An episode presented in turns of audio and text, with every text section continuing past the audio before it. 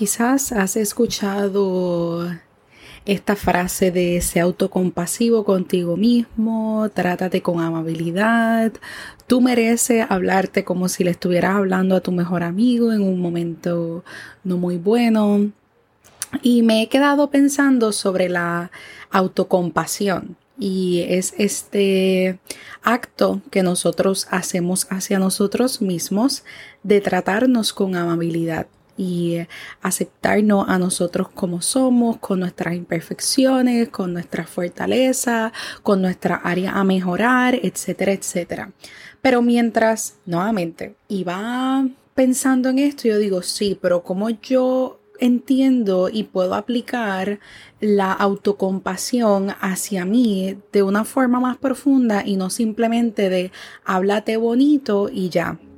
Y aquí tengo algunas ideas para que puedas aplicarlas en tu vida. Y em, primero que nada, tenemos que ser genuinos con nosotros mismos y ser honestos, en vez de no serlos.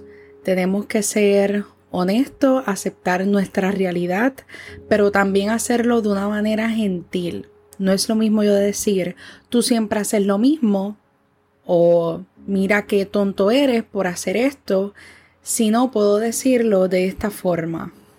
Sí, no fue la mejor decisión, pero para eso estoy aprendiendo. Estamos diciendo lo mismo, lo único que estoy siendo un poco más gentil conmigo misma y más justa.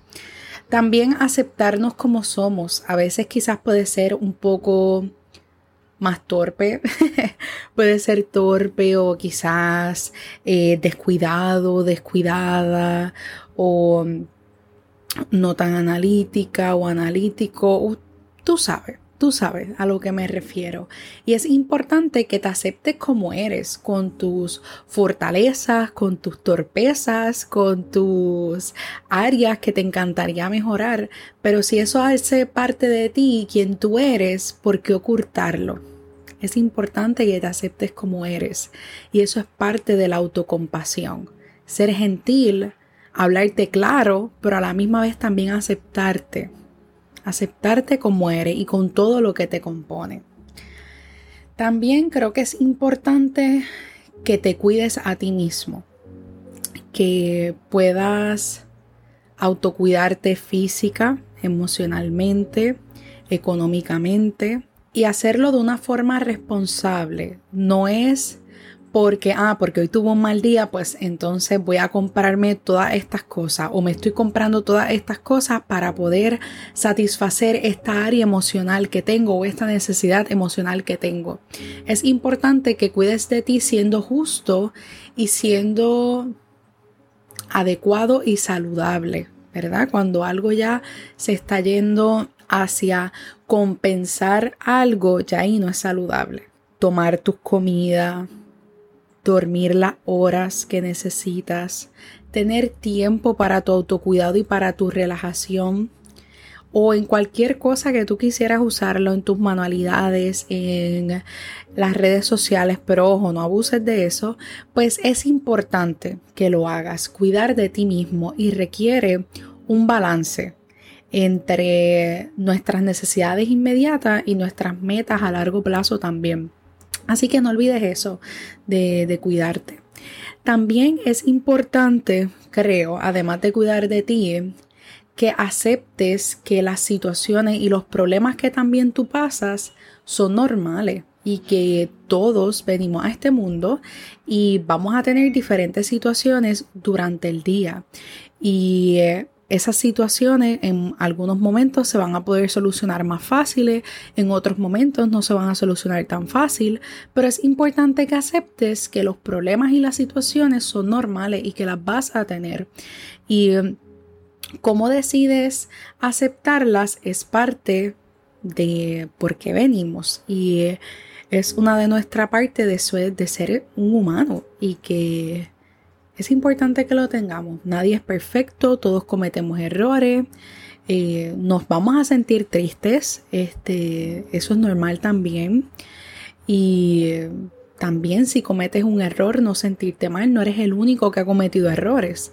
Así que es importante, ¿verdad? Según he ido como que pensando mucho, la autocompasión conlleva a varias acciones, actividades o ciertas formas de ver y vernos activamente. También el practicar la conciencia y la plenitud es algo muy importante, recordar cómo te sientes, validarte y eh, el validar cómo te sientes está muy bien porque también te puedes sentir mal y eso está muy bien. El punto es, intenta hacer algo para sentirte bien y ser autocompasivo. En este momento me siento enojado, pues está bien, voy a sentir este enojo, pero decido reaccionar en amor, estar enojado y en calma.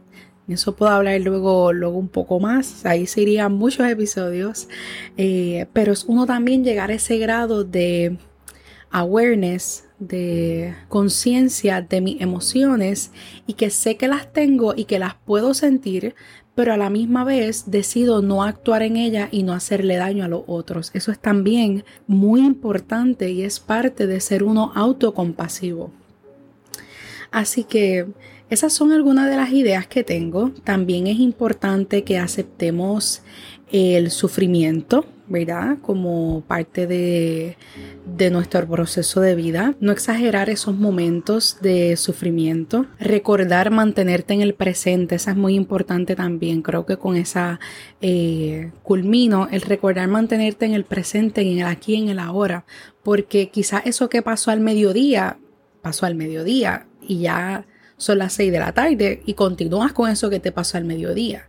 Eso es importante también poder dejar ir, eso es parte de nosotros ser autocompasivos. Así que aquí te comparto varias herramientas, ideas, según lo que he estado analizando es la autocompasión.